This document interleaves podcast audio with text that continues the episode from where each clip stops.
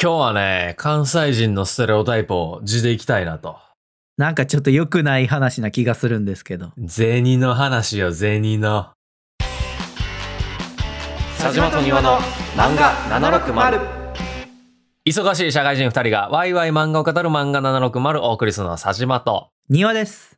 漫画760は佐島とニアがいろんな漫画の魅力をふんわりわいわいお伝えするラジオです。語りたいポイントのために軽くネタバレはしてしまいますので、ネタバレ一切困るって人は漫画を読んでからお聞きください。番組の感想、語ってほしい漫画のリクエストはメール、ツイートで受け付けています。ツイートの場合は、ハッシュタグ、漫画760、メールはさじま .niwa.gmail.com まで、公式ページからも送れるので、番組概要欄をご確認ください。本日のコーナーは、今日の持ち込みです。このコーナーでは佐島と庭のどちらかが選んだ漫画一作品について語っていきます。はい。今日話したいのはね、うん。田中康樹先生のうん。 あ鍵人ですね。の、うんい田中先生頻度高くないですか、ちょっと。や、まあ、田中先生はやっぱさ、もう直近のね、サマータイム連打っていう作品が、うん。えーディズニープラスで2022年やったかなに独占配信が予定されててですね、ノリに乗ってる漫画なわけですよ。はいはいは漫画家なわけですよ。い。うん。ジャンププラスからディズニープラスです よ。なんか、うまいこと言ってるみたいな感じ出されるの、ちゃ若干腹立つけど。それがあったから、じゃあディズニープラスも、あじゃあアニメ化しよっかなみたいになったんかもしれん。いや、絶対違うと思うけど、でもそれで言うんやったら、うん。サマータイムレンダーをもう一回話すのがセオリーじゃないんですか。いや、そんなさ、セオリー通りにやってて伸びるわけないでし ょ。なんか伸びる伸びひんの話されると思ってなかっいた。やこれみんなの期待値を超えていかないと、やっぱり。期待値超えてるサマータイムレンダーを超えていやるこれ今大丈の夫はめちゃめちゃ失礼ですよ。いやいやいや、失礼じゃなくて僕がね、この鍵人っていう作品を知らないから、うん。それ超えてるんですかっていう質問ですよ。まあ、立て付け的に言うと、うん。あの、確かにサマータイムレンダーの方が長く続いてるし、アニメ化まで行ってるけど、うん。もう私ね、田中うん康樹先生の瞳のカトブレパスの話しました。はいはい。サマータイムレンダーの話しましたってなると、うん。 やっぱりこう、え、鍵人はってなるわけですよ。まあ他の作品喋ったから、そうそうそうじゃあこれはってことそねうそうそうだからこのタイミングでね、ディズニープラスで田中康樹先生が乗ってるタイミングで、やっぱ鍵人いかんとっていう。はいはいはい。文脈ねなるほどあーまあ、うん理解できなくはないですよね。ですよね。うん、でもさ、ワンタイムレンダーの話をもう一回聞きたかったという気持ちもある。サマータイムレンダーな。まあじゃあアニメ始まったらまたやろうか。おいいですね。あはい。アニメわか760でやろうじゃあ。りましたアニ、アニメ界じゃない、アニメ7、そうや、アニメ界や わ。もういろいろごっちゃになってきたもうん、ん。でまあ、新たな門出じゃないですけど、うん。まあディズニープラス進出を記念して、やっぱりこの間の作品というかね、はいはいはい。その、瞳の片割れパスの次の作品。で、うんサマータイムレンダーの多分前なんかな、ちょっともしかしたら読み切りとかはあったかもしれないですけど、うん。の、まあその鍵人の話をしようと。はい。僕のツイッターなんか見てると、漫画760でも瞳の片割れパスやったんやから、ぜひ鍵人もみたいな方もいらっししゃったわけですよ。多くはなかったけど。ゃマニアックなツイートがね、ありましたね。そうそうそうそうそう。はい。これ、庭さんはもちろん読んだことはいや、さっき言いましたけど、知らない。読んだことない。読んだことない。あの、でも、ジャンプ本誌で多分僕らの、ちょうど中高ぐらいちゃうかな。ああ、まあ僕ね、ほとんどジャンプを見てなかったから、単行本で読んでたから、あんまりね、詳しくないんですよね。はあ、なるほどね。うん。僕連載再開した時、うわ、瞳の片ぼれパスの人やってなったもんな。なるほど。はい。なあ、知らないか、じゃあ。そうですね。はい。じゃあ、知りません中身も知らないということで、よろしい、大丈夫です。はい。じゃあ、一応ね、最初にあらすじ紹介しておきますと、うん。この鍵人の世界では、テクノロジーの進化を、まあ、人類が制御しきれなくて、うんうん文明が崩壊しちゃうんですよ。うん。なるほど。で、その文明が崩壊した後の地球が舞台。はいはい。で、地球が砂に覆われてて、で、その、まあ、技術も失われてて、おう。で、まあ、人々はこう、いくつかの国に分かれて、生き残ったわけですよね。うん。生き残ったっていうか、まあ、生き延びたわけですよね。はいはいはい。で、そのいくつかの国の中の、えー軍事国家であるガッビア帝国っていうところがあって、うん。まあそこから、まあ軍事国家なんで、なんかやだな、みたいになって、こう、逃げ出した主人公うん。が、まあツバメっていうやつなんですけど、はいはいはい。こいつがそのまあ砂の世界で自由を謳歌してたわけですよ。アウトローな生活をしてたわけですよ。うんうんっていうふうにしてたんやけど、その軍事国家のガッビア帝国から脱獄死刑囚58番っていう、こうなんかレッテルじゃないけど、はいはい。まあ、呼び名というかね。そうそうそうそう、つけられて追われることになりましたと。うん。で、ツバメがこの本当の自由を手に入れるために、この戦いに身を投じていくっていう、おー、なるほど。まあ、アメリカンな話なわけですよね、結構。アメリカンなのこれは。いや、なんか本当の自由のた めに、俺は戦うみたいな。あ、そこね。その部分ね。そうそうそうはそいうはいそうはい。そうそう。なるほちょど。っとね、こう、砂ぼこりにまみれたところでアウトローな生活を送ってんのもアメリカンやん。うん。佐島さんが好きそうなテイストやなっていうのは伝わってきそうます。そうそうそうそうそう。ただ、うん。まあね、これ何話そうかなと思って、いろいろ考えてたんですよ。はいはい。まああの、スター・ウォーズに似てるよね、みたいな話は庭さんに却下さ れ、どうしようかなと。なんかそれだけ言ったら僕が悪いやつみたいなあれ やな。まあいいわ。それは割愛しよう。はい。そう。で、まあ何話そうかなと思った結果ですね、う。うん。今日はちょっと新しい試みをしてみようと。うん。漫画760的にも。ほズバリね、こう、庭さんの回答によって話す内容が変わるマルチエンディングスタイルを取りたいなと。う。え、どういうことどういうことまあゲームとかはまあもちろん昔からあったけど、うん映像作品ですら最近こうマルチエンディングになる時代じゃないですか。選択肢によってこうストーリーが変わり、結末が変わる。え、それは何映画かドラマとかでもそんなことがあるってことあ、あのネットフリックスでありますよ。ええそんなんあるの今。えっ、とね、ブラックミラーのバンダースナッチやったかな。へえ。っていう、そ、の、なんか、要所要所で、こう、どっち選ぶみたいなので、こう、選んだら、まあ、そっちの映像、映像っていうか、ストーリーが続いていくみたいなのがあるわけですよ。ええすごいな、そうれ。ん。まあ、なんか、ほんまゲームみたいな感じですね。っはいはいはいはい。ていうのがある時代やから、うポッドキャストでやってもええんじゃないかと。ん。そんなことできるんですか、佐島さん。あ、まあまあ、あの、またね、この僕も過去で駆け出しの企画なんで、はい。プロトタイプみたいなもんなんで、今日はね、はい大きく分けてこの2つのエンディングしか用意してないんですけど、うん。まあ、この途中の庭さんの回答によって、こう、どっちに行くかが決まるっていう。はいはいはい。なるほど。はい。感じですね。も。こっちを選ぶ人は何分何秒まで飛んでくださいみたいなことはやらないう それはちょっと、ポッドキャスト聞く上ではめんどくさいから。そうね そうそうそうそう。今回やっぱ初回ということもあって、うん。どっちに転んでもね、その、それなりのハッピーエンドにはなるように調整してきたんで、あ優しいですね。そうそうそう。そこはまあはい怖がらずにね、自分の直感に従って進んでくれればいいかなと。はいはいはい。で、僕のね、妻が一応テストプレイはしてくれて、 うん。まあまあそこそこ、ああ、ええんちゃうみたい な。奥様からの旧大手をいただいたと。まあ、いただいたので、なるほどやや受けはいただいたので、まあ、やや受け。なんとかなるかなという感じです。わかりました。はい選択肢、早速行きたいところではあるんですけど、うん。一応その選択をする上でですね、もうちょっと多分舞台説明みたいなのをしてた方がいいかなと思っていて、うんうんうん。えっとね、この、まあ、ちょっとさらにさっきのあらすじの続きになるんですけど、はい。そのツバメをね、あの、軍人が追いかけてくるわけですよ。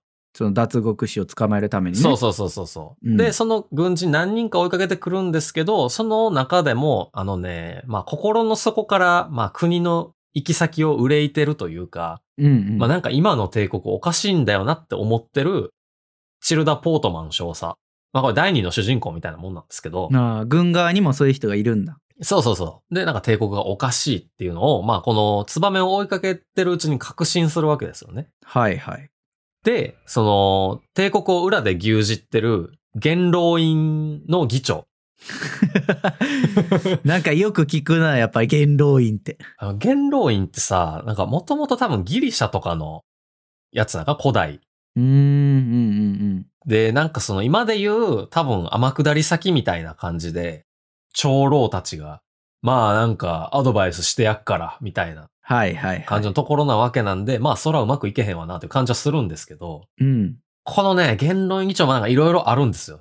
ほう、いろいろ。なんで、なんで悪いやつなんかみたいなのがいろいろあって、それがね、まあ、ちょっとネタバレなんで言わないですけど、ほただそいつの、その、目的というか、やろうとしてることを成し遂げるために、うんうん。えまあ、ツバメとかを含めた、その能力者。まあ、この能力者のことを鍵人って言うんですけど、うーん。うんそのうんうん特殊な鍵を、こう、体の、まあ、どこかにある、その鍵穴に突っ込んで、こう、ガチャってやることで、魂の力を引き出せる っていう。いやー、中二設定だな、これまた。いや、これがね、あれですよ。やっぱ主人公に血の涙を流させた田中先生 のフルスロットルですよ。ほんま、佐島さん好きそうな設定やわ、こいれ。や、あめちゃめちゃかっこええねん、これね。ーでこう主人公の能力はそこから日本刀を引き出して、目に見えているものはどんな距離であっても切れるっていう。めっち能ゃ力中二やん、能力自体めも。ちゃめちゃかっこいい。まあ、っていう、なんかその、やばい能力を持ってるんで、うんこう、追われるわけですよね。なるほどね。まあ、それを手中に収めたいし、はいはい、はい。手中に収まらないのであれば、ツバメを殺して別のやつにその鍵を使わせたい。まなあるほど、適合者を見つけたいみたいなはいはいはい。感じになるわけですよ。だから、ちょっとやばいわけですよね、ツバメからすると。うん。やし、チルダ・ポートマン少佐も、いや、これこのままいったらやばいから、うんうん、うん。ツバメと協力しようってなるわけですよ。あ、この国がやばいからってことね。そうそうそうそうそうそう。で、まあそのツバメと少佐で、まあなんか反旗を翻すというか、うんうんもう二人でちょっと国乗り込んで、あの悪い議長倒そうみたいになるわけですよ。はいはいはい。ね。で、まあその、ね道中で、元老院議長の、まあなんか手下と戦ったりとか、うんうんする、していくっていうのが大まかな流れなんですけど、うん。うん。ここで、その、えチルダ・ポートマン少佐が、うん。剣買わなあかんなってなるんですよね。あ、武器調達をせないかんと。そうそうそう。なんか最初の戦いで折れたんやったかな確か。はいはいはい。かなんかで、なんていうの、ゲームで言うと多分始まりの街みたいなところで、うんうん剣買おうってなるんですけど、うん。うん。ここでエンディングを決める選択。いや、早ない。待って待って。早すぎひん。いや一番初めの街の買い物でエンディング決まっちゃうの。 いや、嘘ん物語のエンディングはもう決まってるけど、うんうんうん僕ら。の話の行く先がここで決まる。ああ、そういうことね。そうそうそうそう。はいはいはい。ここで庭さんに聞きたいんですけど、うん。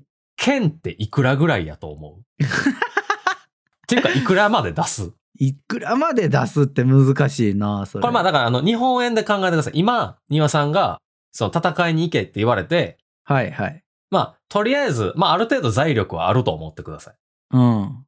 ていう状態でうん。もうなんか日本のどこに剣売ってんのかよくわからへんけど、うん。まあ関とか言ったらいいんかな席 関の孫六。なんで文明が崩壊したのに関の孫六だけ残ってん のこれは崩壊した前から伝わっている技術なんじゃってこう カンカンって打ってくれてるそれまた物語の方向性変わるしアメリカンじゃなくなるし ないやいやだってツバメは日本刀持ってるからねそうかそうかそうそうそうそうそうやから大丈夫なんですようんまあまああれやねんけどえっとチルダ・ポートマン少佐が一応物語上で買うのがうんあのカットラスっていううんえっとちょっと湾曲したサーベルみたいなうんやつあのほらうん海賊とかがさよう持ってるやつあるやんあーカリブの海賊とかがねそうそうそうそうそうそう持ってるやつあんなんはいはい、あーはいはいはいはいやつを買うんですよねうんで、これを、まあ、物語のその途中から、少佐がずーっと使ってて、うんで、まあ、さっき言ったみたいに、あの、始まりの街で売ってて、うんで、まあ、その中でも、その街の中でも、えっ、と、まあ、身分制度的にちょっと、あんまり、なんか上の方じゃないというか、うんだいぶ、えっ、と、スラム街的なはいはいはいところにある武器屋さうんん。で、ちっちゃい女の子がやってる武器屋さん。うんうんうんうんで、買うんですけど、まあ別になんかその剣がパチモンやとかっていうわけではない、なくて、普通にちゃんと切れるし、ちゃんと戦えるし、はいはい、なんならその、鍵人とか、鍵人とは戦ってへんか、直接。うんまあでもあの、配下のやつとかとも普通に戦えるぐらいには強い。うん剣。使える剣なのねちゃんと使える剣、使える剣。はいはい まあ、多分使えるっていうのが、その最後、なんかあんまり剣交えへんまま駆け抜けていったっていうの があって。えこれ鍵陣は何巻なんでしたっけ全部でコミックスはあ、これはあの、上下巻ですね。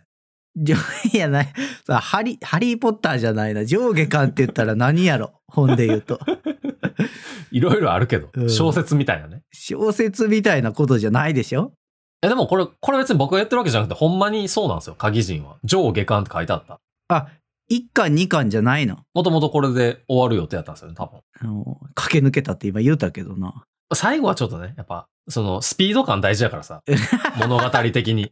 ものは言いよすぎるやろまあ、てのはあって、一応多分戦えるんやけど、まあ、ほんまに丈夫かどうかはわからはいはいはん。ぐらいの感じ。まあ、だからそれなりに戦えると思ってくれたらいいんですけど、うんまあ、っていうような情報から、円で言うといくら払うっていうのが、庭さんに聞きたい。いやーこれさ設定が難しいところでさうん。現実世界に合わせるとうん。多分3,000円から5,000円ぐらいかなと思うんですよ剣大きな剣だったらね ほんまにそれ、プラスチックとかできてへんいやいやなんていうのそのあまりいいとこじゃないんで買うんやったらよああ。使えるけど。どみたいあなあ、あに現実世界に合わせるとそんなもんやけど、あ、そう佐島さんが最初に言った RPG で言ったら始まりの街的なところで売ってるものやとするとうん。うんいわゆるドラクエで言うと僕は300ゴールドぐらいのもんやと思うんですよね。いや、ちょ、ちょ、そうあのね、円で言って、円 で。こっからの話大事になってくるな。ちょっと円で言うと3,000円ぐらいじゃ3000円、う ?3,000 円から5,000円まあじゃあ5,000円にしとくわ5000円にするか、じゃあ。 5,000円うん今のでちょっとエンディング決まったんですけど、うんこの世界の通貨ってデリカって言うんです よ。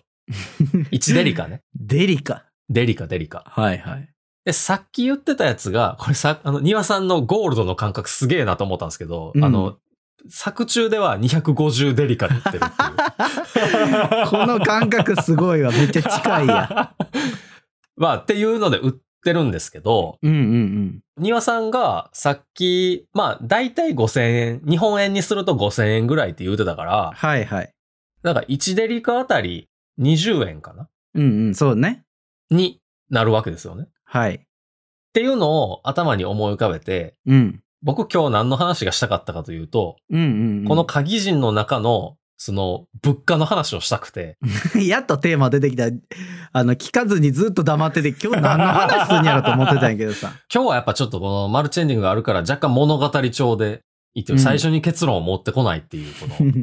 まあ黙って聞いてきましたけどああやっとテーマが出てきたのねそうそうそうそう。まあなんでかっていうとね、この鍵人の中で結構その、まあめちゃめちゃお金の話出てくるわけじゃないですけど、ポツポツこう、何々が、あーいくらデリカで、みたいなはいはい話が出てくるんですけど、うんそれをなんか読んでると、うんあ、これ、いくらぐらいの話してんねやろ、みたいな思うところがあったわけなんですよね。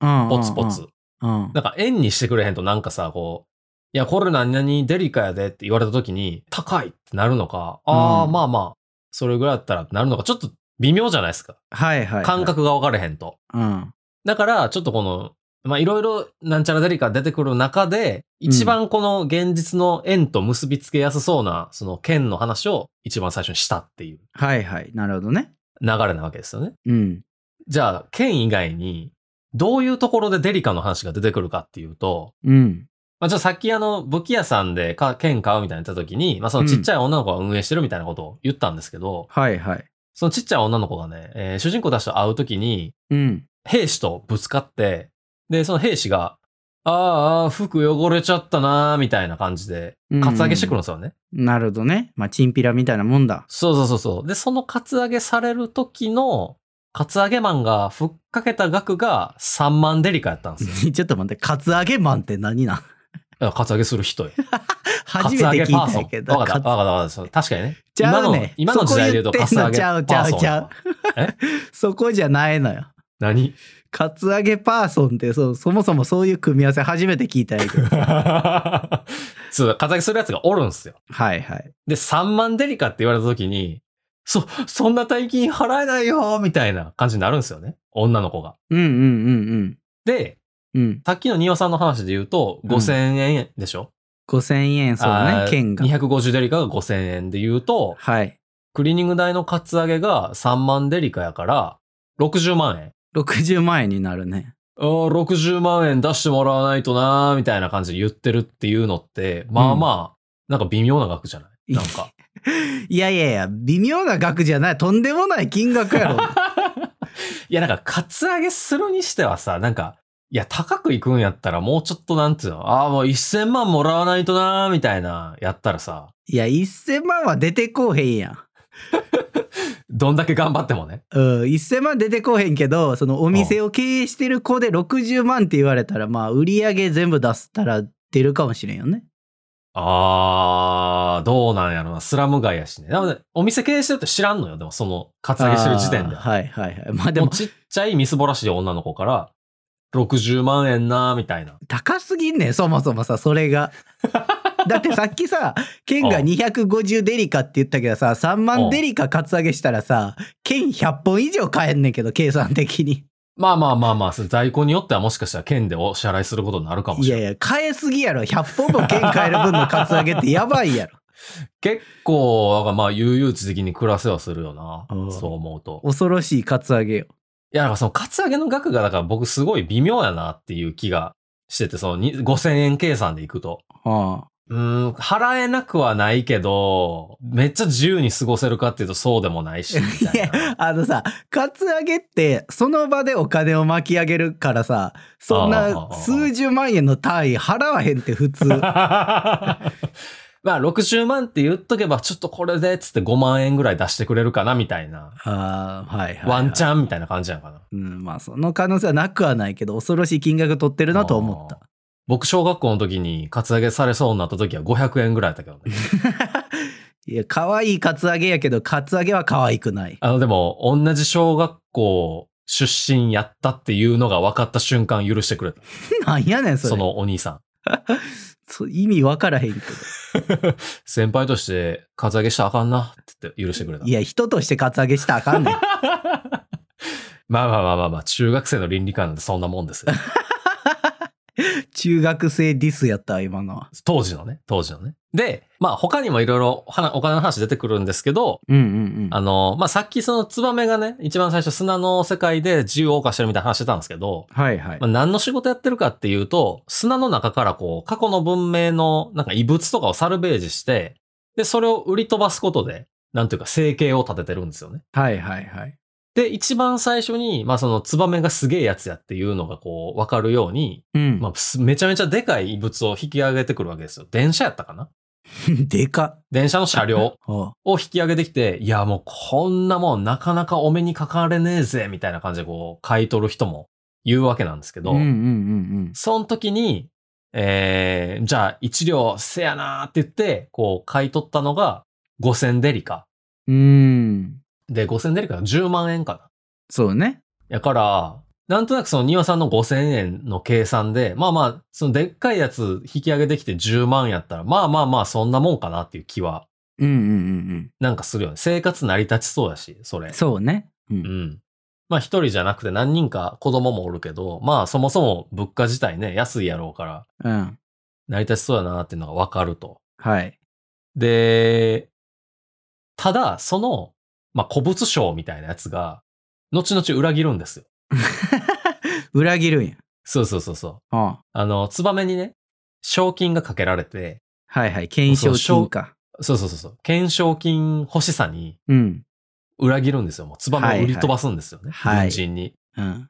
で、その、懸賞金の額が、うん、えー5000万デリカ。 5000万デリカ5000万デリカやから、10億 ?10 億になるな。 ?10 億円 よ。懸賞金10億ってやばないやばいな。血まなこになるよな、みんな。 いや、そらそうや。100万円とかやったら、 ああって感じするけど。まあ、1億円とか3億円の宝くじですらさ、うん、みんな。な買うのに、10億円の懸賞金って言われたら宝くじよりなんか確率高い気するやん、なんか。まあそうね。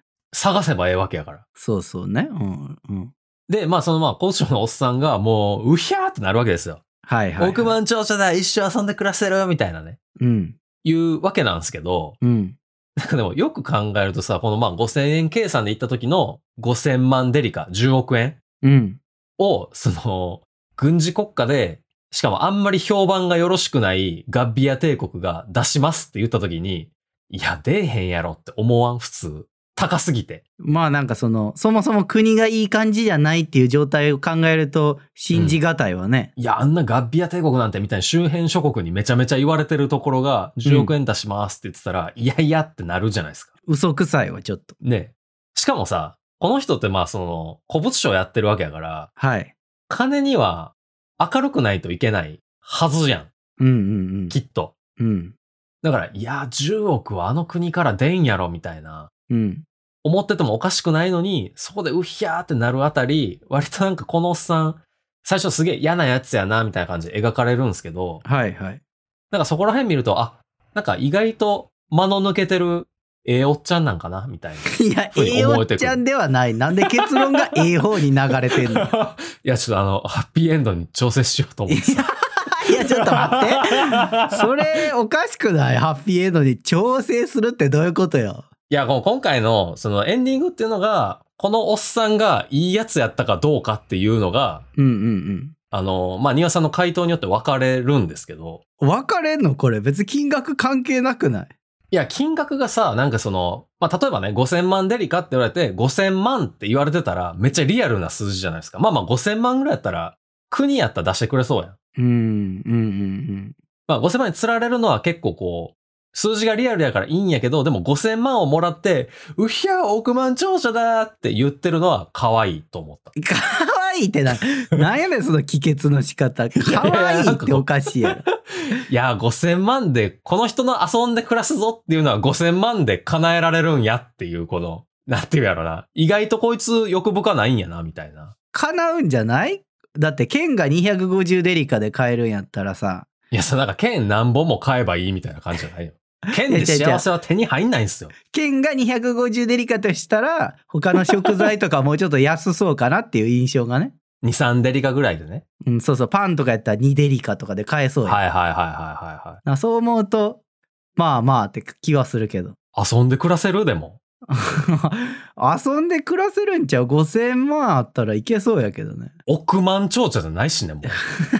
奥では ないまあ、っていう、ちょっとなんかもう、言うつもりなかったけど、もう一個のエンディングを言ってしまった。うん なんかそのハッピーエンドに無理に寄せようとしてる感がすごいよなと思って初回やからさ、こう庭さんになんかこう、うわー、バッドエンド選んでもうだと思われると、もう二度とできひんやん。こ れ。ああ、な僕思いやってのことやったのあ、ね。そう、庭さんに気持ちよくなってもらおうっていう。はいはい、そういうことねあそう。そうそう。あ、俺が選んだ選択間違いじゃなかったんやなっていうのを思ってもらいたかったっていうはい話はにい戻すと、10億でうん。誰が見ても、いや、誰出えへんやろって思ってるし、なんならあのね、街に出た時に、そう、賞金を5000万デリカ出るって言って血眼になってんの、その武器屋の女の子ぐらいなんです。うんうんうん。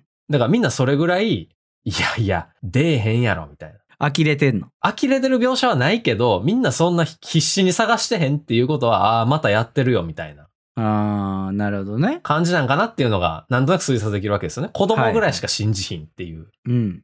やのに、このおっちゃんは信じてたっていうのが、なんかこう、意外とこう、金にがめついっていうわけじゃなくて、綺麗な部分というか、信じてしまう部分みたいなのがあったんだなーっていう、この、しみじみとした。いや、解釈の仕方歪んできてるやん、だんだ ん。どこが純粋やねまあ、お金には騙されたけどね。ん。いや、主人公売ってるやん。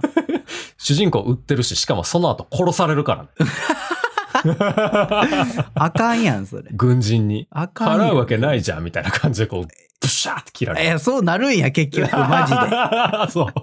いや、だって、出るわけないやん、10億なんか。ひでえ。 いや、だってそんなん、なんいいなかあ、交渉の鉄則じゃないなんか。ああー出す出す。って言っといて、先に仕事だけやらして殺すっていうのって。怖っ僕はやれへんけどさ、なんかマフィアとか悪い奴らの鉄則やん、基本。まあ、そりゃそうやね。悪い奴らはそうやってやるわね。純粋なおっちゃんやったらな、意外とっていうのを、まあ今回この物価から見抜けましたっていうところで。あーまあじゃあそういうことにしときますね。もうこれ以上抗うと時間が経ってしまうので。 はい。いや、でも最初のその、カツアゲの件もそうやけど、うん。物価をちゃんとさ、まあ、いくらいくらぐらいっていうのを、なんとなくこう、日本円と照らし合わせて考えた方が、うん。キャラクターの価値観が出てきたりとか、奥深さみたいなのがね、が出てきて、いいなぁと思った今日この頃でした。佐島さんのよくわからへん解釈を最後言われて終わったって感じしてますけど、はい。ありがとうございました。いや、大丈夫でもキャラのね、発言を読み解く上であは。まあそうね うんはい。 ちなみに僕の妻は、剣50万って言ってましたね、いや、高すぎる。いや、だって最後までそれは高戦いいに行くんやったらさーって言って、50万って言ってた。うわーちょっと心配ですわ。金銭感覚が。 えー、50万って言ってたから、賞金が1000億 円。もう、もうめちゃくちゃやん。出えへんよね。数値バグやん、そ れは。そうそう。カツアゲも、えー、600万んちゃうじゃ う。6000万。カツアゲじゃないな、もだから最後にあの、おまけ情報なんですけど、う。うん。この鍵人、実はあの、ヒロアカの堀越先生がさ、はいあはいの、。大間が時動物園、うん。あれを書く前にアシスタントを務めてたらしくて、えー、なるほど。その、エピソードとエピソードの間のおまけページみたいなので、こう、アシスタントにキャラ書いてもらいましたみたいなのあるじゃないですか。ありますね、はい。あれであの、えめっちゃヒロアカやんと思って、パッ、ヒロアカってか、めっちゃ大間が時動物園やんと思って、下見たら、堀越先生のサインが書いてあったっていうえので、なんかあの、モブキャラの、なんていうの、作画を担当してたらしくて、ー、はいはい。奥の方におるこう、群衆のキャラをビヤーっていっぱい書くみたいなのをやってたらしくて、うん。背景見てると確かに、モブキャラやのにめっちゃ濃いな、みたいなやつがすげえいっぱいおるって いう。 主張が激しか っそうそうそうそうそうそう。こう、2周目とかでね、た。うんそういうとこ見るのも結構楽しそうやなっていうのがありますので、ぜひ、ヒロアカ好きのニワさん読んでください。はい。わかりました。上下感ですもんね。そうです、上下巻。はい。よろしくお願いしますと。はい。エンディングです。えー、今回はツイートをね、2件紹介したいと思うんですけど、はい。ちょっとなんかこう、意義のあるツイートがありましてですね、2つ紹介させていただきます。えー、ツイッターネーム、N 氏さん。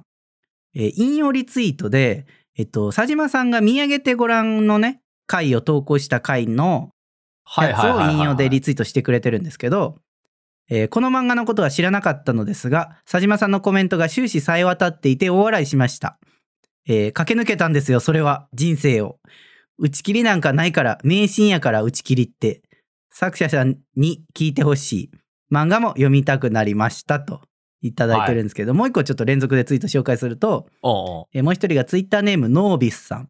漫画760、見上げてご覧の回聞きました。打ち切りじゃなくて、あくまでも駆け抜けただけですね。優しい表現だな。っていうツイート2つもらってる んですけど。なんでここにさ、な同意が集まってきてんのしかも僕若干切れ気味で言って たから。全然優しさなかったと思うけそどうね。駆け抜けただけやからみたいな。ちょっと切れ気味で言ってたのに。いや、優優ししいって言われた。い。だって、現実問題は打ち切られたわけじゃないですか。いや、なんかそんな現実見るために漫画の世界浸ってるわけちゃいますからね、別に。なそういう壮大な話やっけ、これって。いいじゃないですか。なんか漫画7605みたいなにしたらいいんじゃない打ち切りっていうのは名シーンやと。あそうそう、もう、だから、漫画760の配信上では、打ち切りという単語は NG ワードで、すべて駆け抜けたで言ってください、みたいな。いや、僕、反対して打ち切りやったって言っていくから、どんどん。対抗していくから。いや、あかんよな、なんか、そういう さ。現実を見ていこ僕はフィクションに埋もれてたいな。う。いや、まあ、ほらさ、別に、打ち切りって僕らはもうそのさ、実際の現状をさ、現状というか現実を知らんからさ、どういう風に打ち切りが決まるかとかもはっきりわかんないじゃないですか。うんうんうん。まあ、なんとなくね、アンケートで低かったりすると、みたいなこと言いますけど、うん。作者さんにとっては、まあ、辛かったことだと思うんですけどね。うんうん。また次の漫画を期待するということで、まあ、打ち切られてもまあそれはそれやったとしか僕らは読者としては思えないかなと僕は思ってるんで、僕はまあ今回のもそうやけど、うん、駆け抜けたんやと思うけどな。 駆け抜けたやっぱりって何なのよ駆け抜けたって走り切ったっていうことですよ。走り切ってるやつやったら僕もちょっと急ぎ足で駆け抜けたっていう表現は許すけどはいはいは。ないんか急にジャンプするやつあるやんテレポートするやつあるやんそれは駆け抜けてないのよ ちょっとそこはいろいろ多々議論あるとは思いますけど、僕は折れないですよ。いやこれに関しては僕も折れないので 僕最後折れたら終わりやと思ってた僕は。もじゃあこれについてはお互い今後もバチバチやっていくしかないですね。そうやね。僕は現実は見ない。なんか、打ち切られましたって言われ、明言されてない限りは言わない。ほんまうん。じゃあ、今度からなんかそういう打ち切られた漫画持ってくるときは、うんあの、今回は打ち切りになりましたみたいな作者さんのコメントをどっかから探して持ってくるわ。いや、マジで性格悪いよ な。京都って感じやわわ。よくないよく ない。京都ディスやから、それ。いや、もう大阪は銭かもしらんけど、京都はマジでやらしいかいらな。。や、よくないいわ。まあまあまあ、こんなもんにしときましょうかね。いやー、まあそうね。まあそう、悲しい作品もあるはありますけど、うんね。いいんですよ。僕は楽しんでるからいいんですよ。いや、僕も最後の楽しんでます駆け抜け方を。よ。楽しんでなくはないのよ。でもそういう現実はあったというのを認識してるだけなの。はいはいはいはいはあまあ、ちょっと話すと長くなるんで、こんなもんにしときましょうか。い。わかりました。はい。皆様、あの、ハッシュタグ漫画760でツイート、またしてください。ハッシュタグ駆け抜け漫画とかでもいい ですよ。いやいや、もうややこしいよ、それ。はい。漫画760は Spotify、Podcast で毎週水曜18時頃に更新しています。ではまた来週。バイバイ。バイバイ